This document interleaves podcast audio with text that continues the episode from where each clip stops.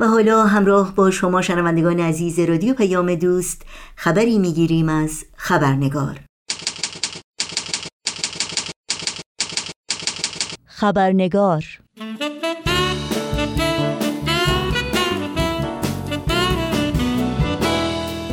و ما در ادامه گفتگوهای هفته های اخیر پیرامون موضوع عدالت و برابری که در کمپین هشتگ داستان ما یکیست برجسته شده امروز نگاهی داریم به بود حقوق بشر در این ماجرا و چگونه قربانیان حقوق بشر با ایستادگی و ایمان بر باورهای قلبی خود در راستای ارتقای اصول برابری و عدالت در جامعه تلاش و جانفشانی کردند.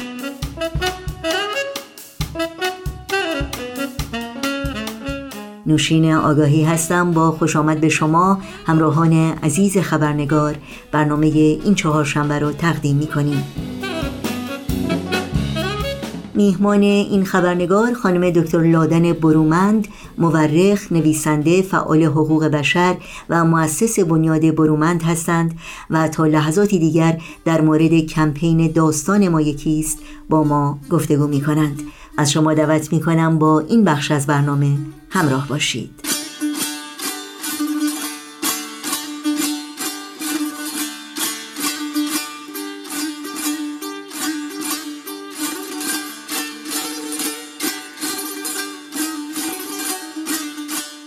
خانم دکتر لادن برومند درود بر شما به برنامه خبرنگار. بسیار خوش آمدین. ممنونم که دعوت من رو مجددا برای شرکت در این برنامه پذیرفتید. با سلام و درود به شما و شنوندگان دون من از شما متشکرم که منو دعوت کردید. خیلی ممنون.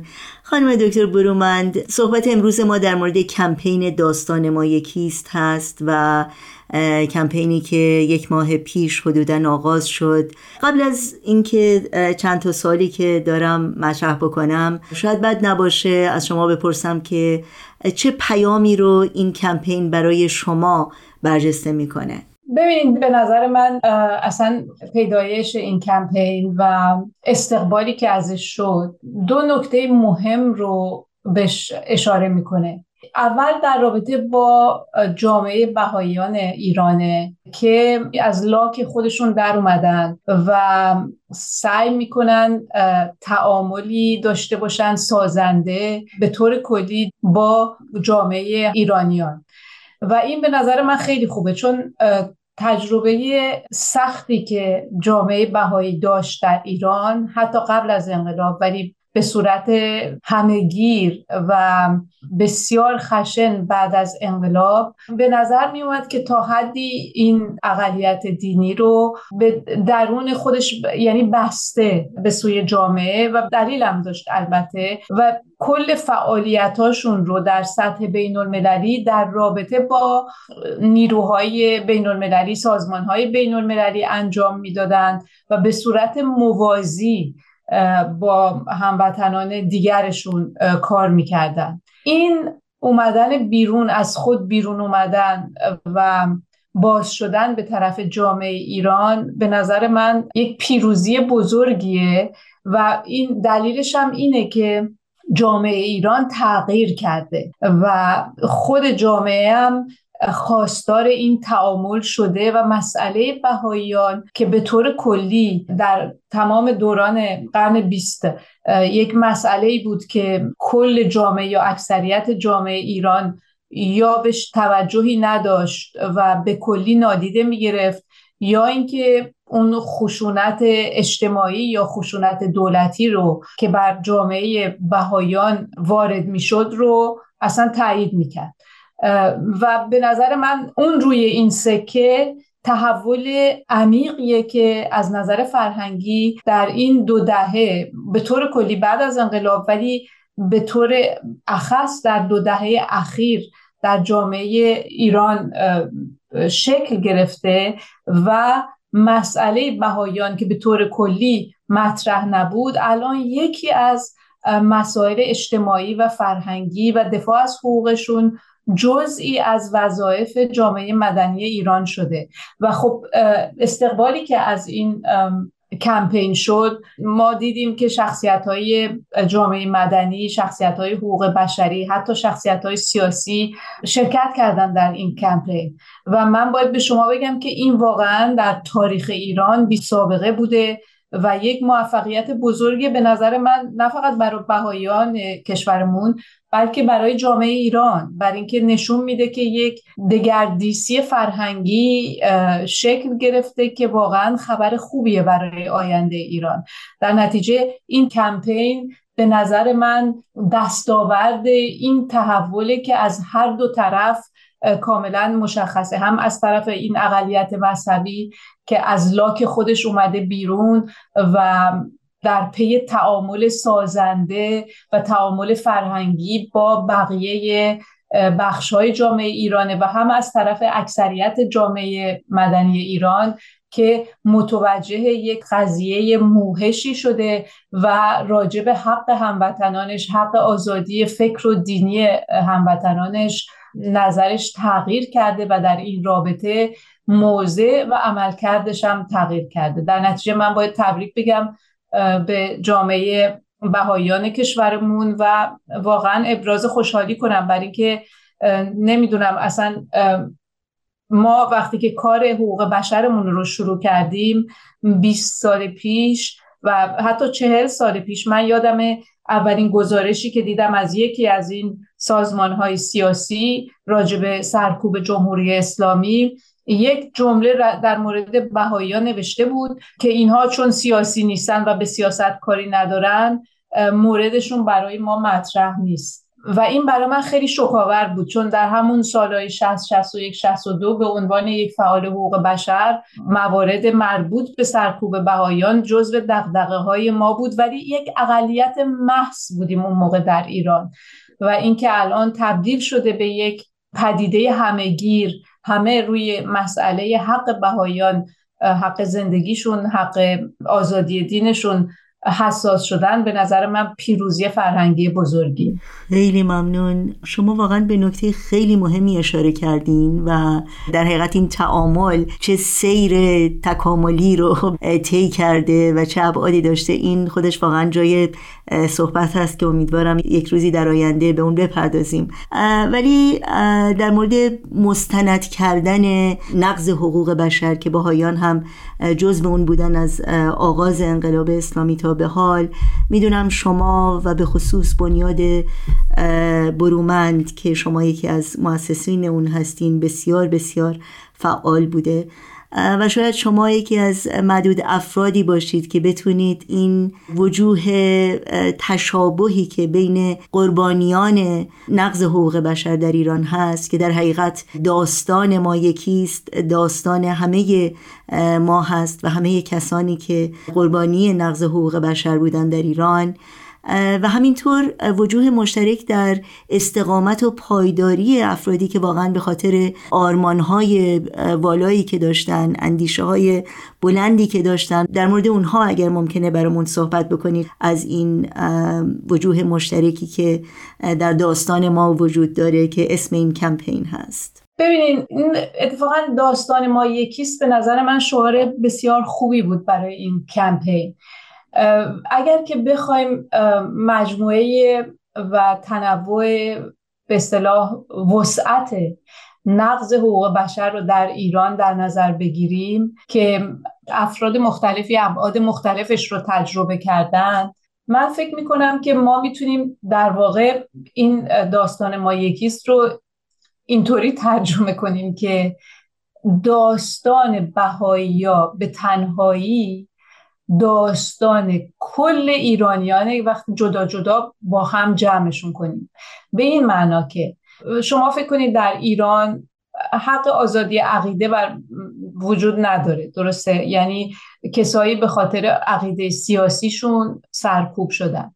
کسایی به خاطر موقعیت اجتماعیشون سرمایدار بودن خونه داشتن خونه هاشون مصادره شده. دانشجوهایی به خاطر ابراز عقیده یا مقاومت در مقابلی یا سعی در ایجاد انجمنی حق تحصیلشون نقض شده سرکوب شدن هر کدوم از اینها رو جدا بگیریم که هر کسی در ایران مورد اذیت و آزار دولت قرار گرفته همش در مورد بهایان اتفاق افتاده. اموالشون رو گرفتن حق کارشون رو گرفتن. اجازه درس خوندن رو ازشون سلب کردن. امکان پیشرفت اجتماعی رو ازشون گرفتن. حق حیات رو ازشون به دلیل افکار و اعتقادات مذهبی ازشون گرفتن. یعنی می‌خوام بگم که زندگی بهایان در ایران به خودی خود می‌تونه خلاصه ای باشه از تمامی ابعاد خشونت دولتی در ایران. و داستان ما یکیست درسته داستان شما به تنهایی داستان هر کدوم از ما یا بخشی از داستانهای ماست که شما در خودتون در زندگیتون و تجربه تراژیک و تلختون خلاصه کردیم و به همین دلیل فکر می‌کنم این داستان ما یکیست. یعنی شعار بسیار خوبی است که یادآوری می‌کنه که اگر که شما چشمتون رو رو ظلمی که به هموطنتون میشه ببندین به یه شکلی اون ظلم دامنش خود شما رو هم خواهد گرفت. و می‌خوام بگم که این قضیه شما اگر ظلم رو بپذیرید برای کسی که حتی باش مخالفید چون خیلی اون موقع بهایی رو قبول نداشتن دینشون رو قبول نداشتن و بر اساس تعصبات مذهبی خودشون که خیلی رایج بود در جامعه اصلا اونها رو محدود و دمم می‌دونستن. ولی قافل از اینکه اگر یک حکومتی بیاد و این ظلم بر ادهی بکنه که هیچ گناهی واقعا ندارن به غیر از اینی که به یک دینی معتقدن و روی اعتقادشون هم میستن و حاضر نیستن دروغ بگن و تقیه کنن.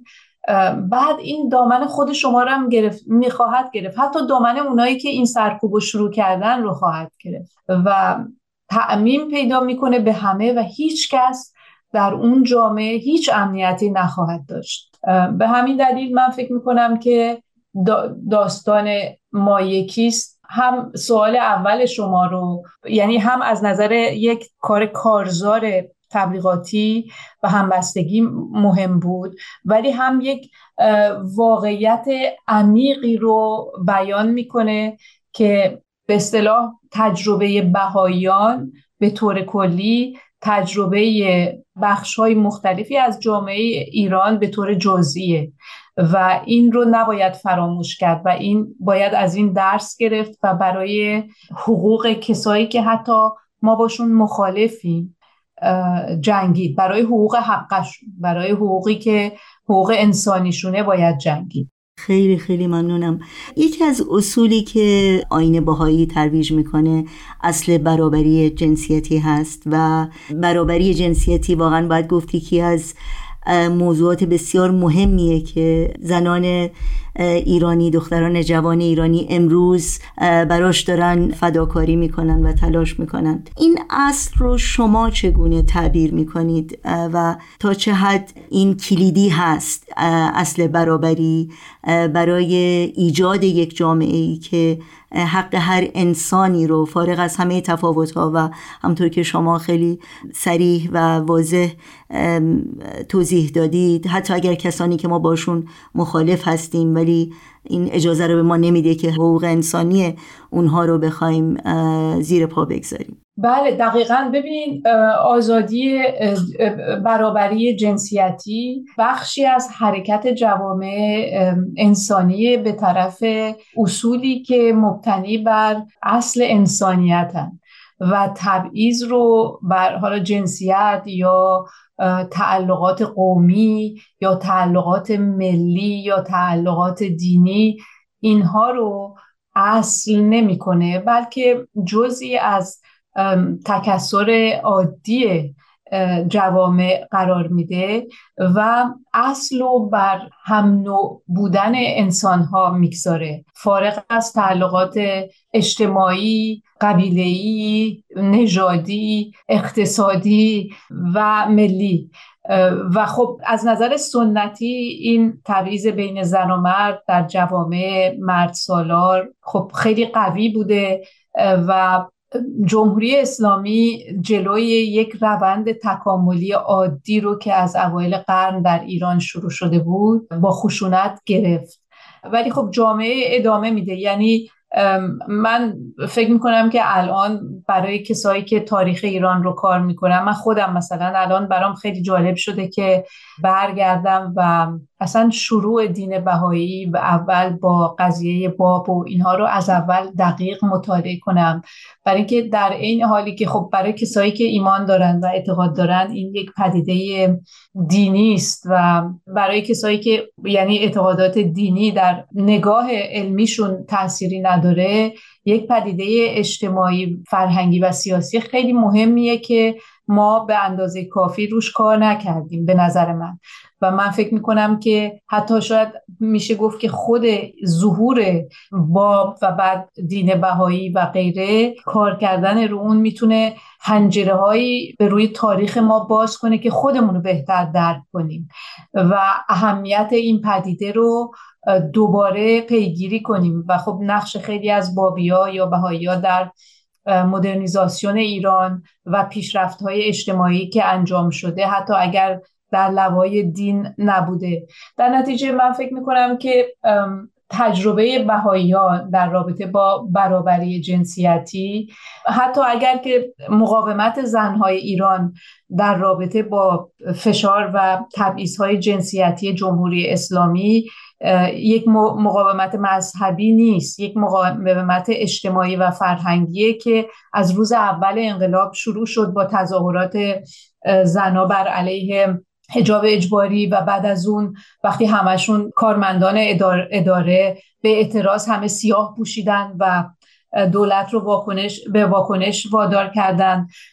و بعد خشونت شدیدی که بر اونها رفت. به یک نوعی این این دو پدیده یعنی اصل برابری بین زن و مرد در دین بهایی و مقاومت زنان ایران که بعدها مردها هم بهشون پیوستن در برابر تبعیض جنسیتی جمهوری اسلامی. به موازی در جامعه ایران بودن. ولی من فکر می‌کنم که خب در این دینامیسم تعاملی که جامعه بهایی الان پیش گرفته که با جامعه با بقیه جامعه غیر بهایی ایران ارتباط فرهنگی و گفتگوی فرهنگی ایجاد کنه این دوتا قضیه احتمالا با هم یک بحثی رو ایجاد خواهند کرد و که می‌تونه بحث مثبتی باشه و میگم از نظر تاریخی و شناخت جامعه ایران می‌تونه خیلی نقش مهمی رو ایفا کنه. ولی خب حرکت دو تا حرکت در کنار هم بودن دیگه. یعنی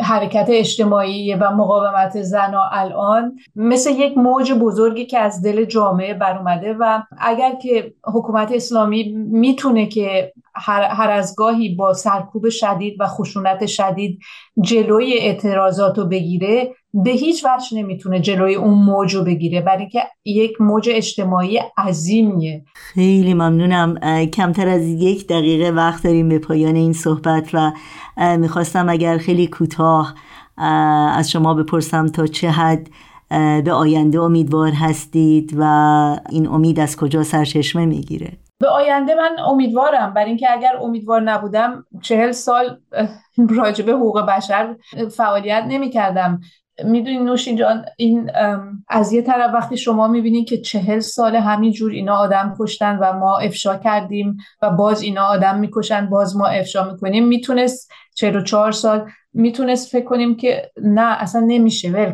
ولی امید رفتی به پیروزی و شکست نداره. امید مبتنی بر ایمانه. ایمان به حیثیت و کرامت انسانی ایمان به آزادی انسان و مختار بودن انسان در سرنوشت خودش.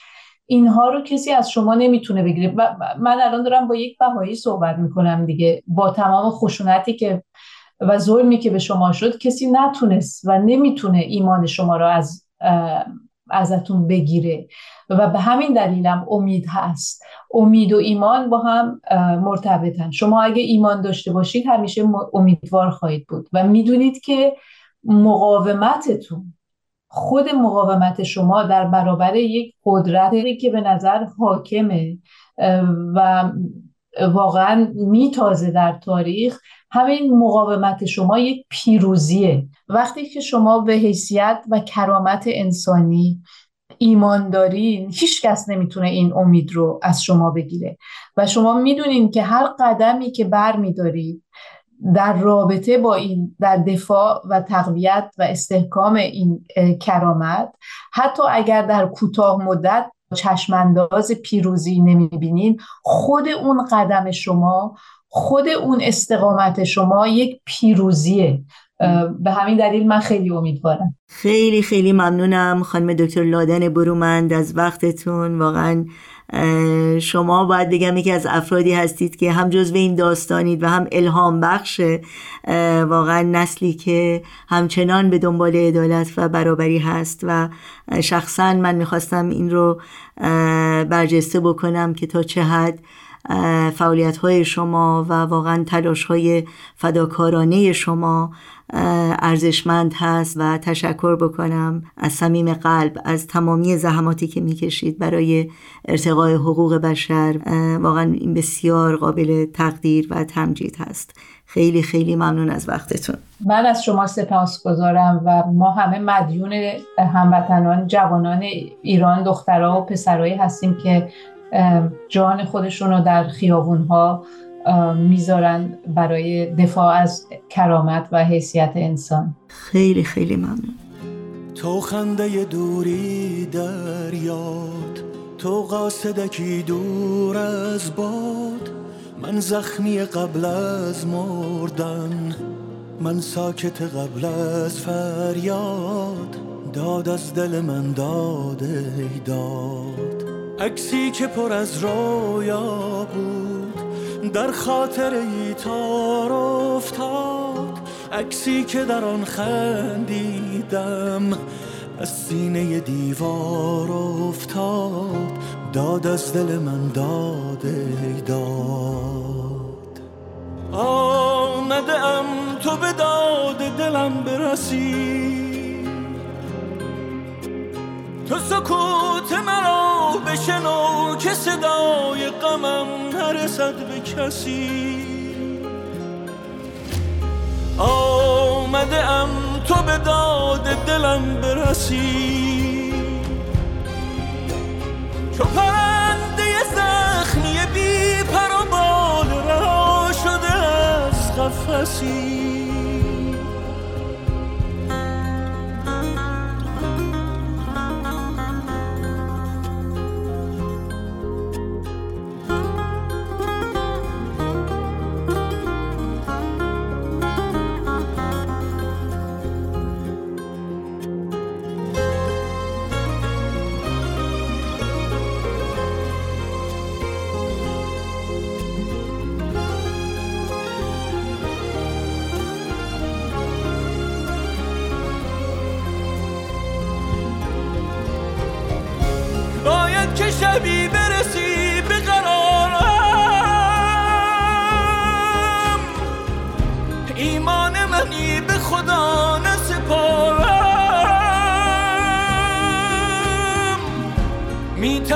از این که زمان نگذارم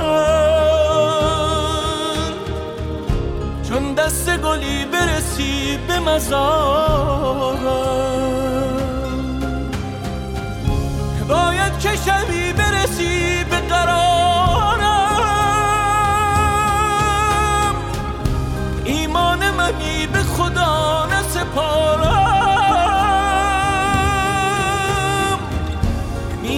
میترسم از این که زمان نگذارم چون دست گلی برسی به مزارم آمده ام تو به داد دلم برسی تو سکوت مرا بشنو که صدای غمم نرسد به کسی آمده ام تو به داد دلم برسی. چو پرنده زخمی بی پر و بال شده از قفسی.